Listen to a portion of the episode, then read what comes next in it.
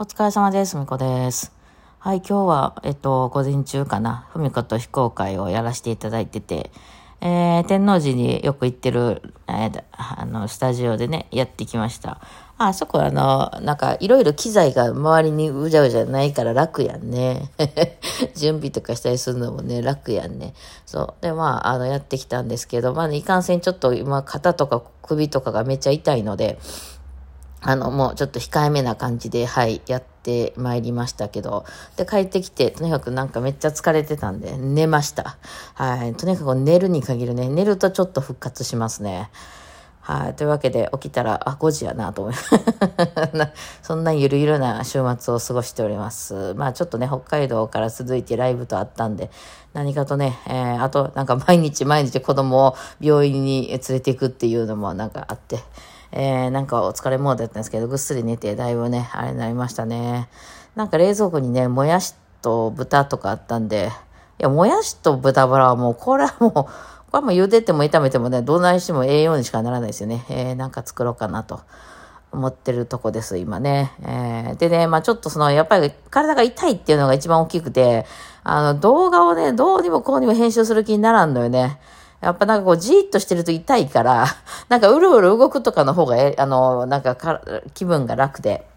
だから買い物、買い物っていうか、まあその食材買いに行ったりとか、あの、まあその、それこそね、喫茶店みたいなところでちょっと作業とかの方がまだ気が紛れて、えー、まあ薬飲んでうまいこと聞いてるときはいいんですけどね、家でじーっとこう、あの、パソコンに向かってやってると、あ、痛いなって、なんかこう腰も首も痛いなっていうのが来るから、なんかどうにも YouTube あんま出せてないんですけど、えー、限定の方ではね、ちょいちょいは、あの、限定の方は結構長い動画出すので、けどこう、パンパンパンとうまいことこう、ね、あの Vlog みたいになってるやつが出せてないんですけど、その代わりと言っちゃなんなんですけど、今、インスタめっちゃ鬼のように私ストーリー上げてるんですね。インスタのストーリーってあの1分なんで、その1分ぐらいの動画ならなんてことなくすぐできるんですよ。なんか、あの、あの、ちょっと思いついて、えー、撮ったやつとか、なんかその、えー、今日もね、非公開の後とかもちょっと出したりしてたんですけど、そんなんもね、出せるのでね、まあよかったら皆さんインスタフォローしてくださいませ。あの、えー、ストーリーで上げてて、なんかまあ残してもええなというようなものは、なんだっけあれ、なんか、な、なんとかっていう機能で、なんかよくわかってないんですけど、ハイライトか、なんかみたいなのに残しておいています。一応ね、まあちょっと下にまた貼っとくんで、よかったら見てください。合間に見る感じかな。長いことをこう腰を据えて1時間聞くとかそういうのじゃなくて、あの、ちょいちょいちょいちょいみたいな。まあツイッターみたいなもんですね。ツイッターみたいなもんで、ツイッターも私そんなまあね、文章出さないから、えー、案内みたいなのが多いんですけどね。えー、ので、えっと、インスタの方で、えー、出してます。これ多分同じことをね、YouTube の、ななんちゅうの、ショートで出してもいいのかなと思うんですけど、私自身が YouTube を他の人の見るときって、大体ちゃんとした動画ばっかり見るんですよね。あんまりショート見ないのよね。ショート見るんやったら、もうそれこそ TikTok とか、あのね、あの、インスタ行くかなっていう感じなので、あの、なんか、いまいちね、まあ、ショートした方が私の場合はね、あの、登録者数多いから儲かんのかもしれないけど、なんとなく自分の中で YouTube がそういうとこじゃないのですよね。あとはまあやっぱインスタの方が、あの、いろいろ出したりするときに文字入れたりするのが楽やね。うん。なので、まあ、あの、いろいろやっておりますっていうふうに喋ってたら、ひみちゃんがね、こう、水落ちをぐっと押してきますね。ちょっとなんでそう押すのはい、ですね。はい。というわけでね、コズも元気にしておりますね。で、今日、あの、非公開をやってて思ったんですけど、まあ、ここのとこね、非公開とかも、あの、オン、オンえっ、ー、と、オンラインじゃなくて、えっ、ー、と、オフというか、あの、外でね、みんなで一緒に弾いたりとかが続いてて、で、北海道でもやってきて、みたいな思ったんですけど、久しぶりになんか一人で弾いたんですよね。やっぱ一人で弾くのは大事やね。なんか、あの、精神的に落ち着くね。なんかやっぱその、他の人のいろんな音がね、わーって聞こえていると、あの、そっちに持ってかれたりするんですけど、ちゃんと音程合ってるかな、リズム合ってるかなっていう、ゆっくり演奏するっていうのが、まあできるから、あの、一人必要やなと思いますね。みんなで弾くのも楽しいんですけど、うん、なんか、あの、自分の好きな、好きに弾きたいっていうのがあるから、私の場合はね。えー、今日も結構好きに弾いていたので、ボーイングとかは結構面白い感じになってたんじゃないかなと、わざとですね、あれはね、縛りですね。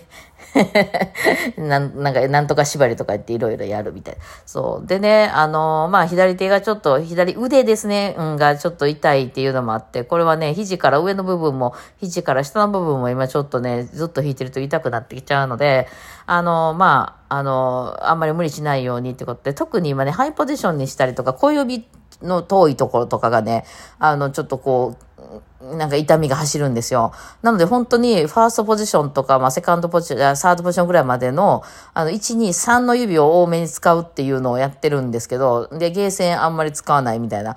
感じにしてんだ。要するにひねり、ひねるのが痛いのね。うん、だから、あの、してるんですけど、あの、なので開放弦をめちゃくちゃ使ったんですよね。えー、そうなんですよね、開放弦。もうその曲によっちゃ、なんかゼロばっか使うみたいな。これね、あの、まあ、初心者の人はゼロいっぱい使うかと思うんですけど、ある程度バイオリン弾いてる人っていうのはゼロあんま使わないんじゃないかなって思うんですよね。むしろなんかゼロ使っちゃあかん呪いみたいな、なんかゼロ使ったら死ぬみたいな、なんかあの、空気が溢れてませんか？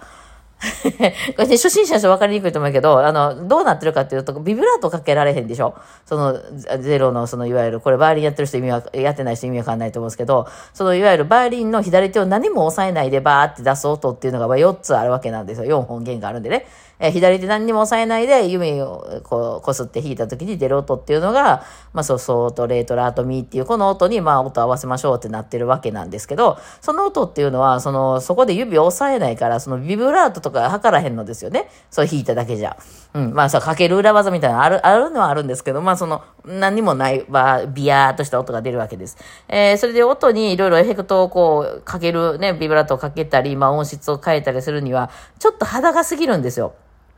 あの、強すぎるとかね、現役って感じね、になるから、あのー、まあ皆さんちょっと慣れてきて、ある程度こう弾けるようになってきた人っていうのは、あんまり開放弦っていうのは、うん、使わないんですけど、これなんかその、特にクラシック系の人はね、使わない、えー、ですね。えー、なんかそこだけピヤーってなっちゃうのね。せっかくなんか綺麗な声で、なんかこう、あのーなんか弾いて、やってきたのにね、えー、なんか、シドレ、シ、ラシドレ、ミーだけ、ミーだけなんかビヤーンってなぜするからね、え、その音質が合わないっていうんで、ちょっと肌が過ぎるので、なんですけど、まあ、その音に近いといえば、あの、ブルーグラスとか、カントリーの人とかっていうのは、わざとそういう強い音出すので強いっていうか、こう、あんまりこう、上品にこう、なんていうの、あの、なんていうの、ええー、とこの奥さんみたいな、あの、感じの音じゃない音で行くから、素朴な音でね、あのね、えー、行くからね、うん。逆に開放弦いっぱい使ったりするんですけど。えー、ですけどね、これね、あえての開放弦使って弾いてみるっていうのめっちゃ勉強になると思いますよ。まあそもそもね、その開放弦っていうのはまあチューニングをちゃんと合わせていれば音程は絶対合ってるわけじゃないですか。指で押さえるわけじゃないから。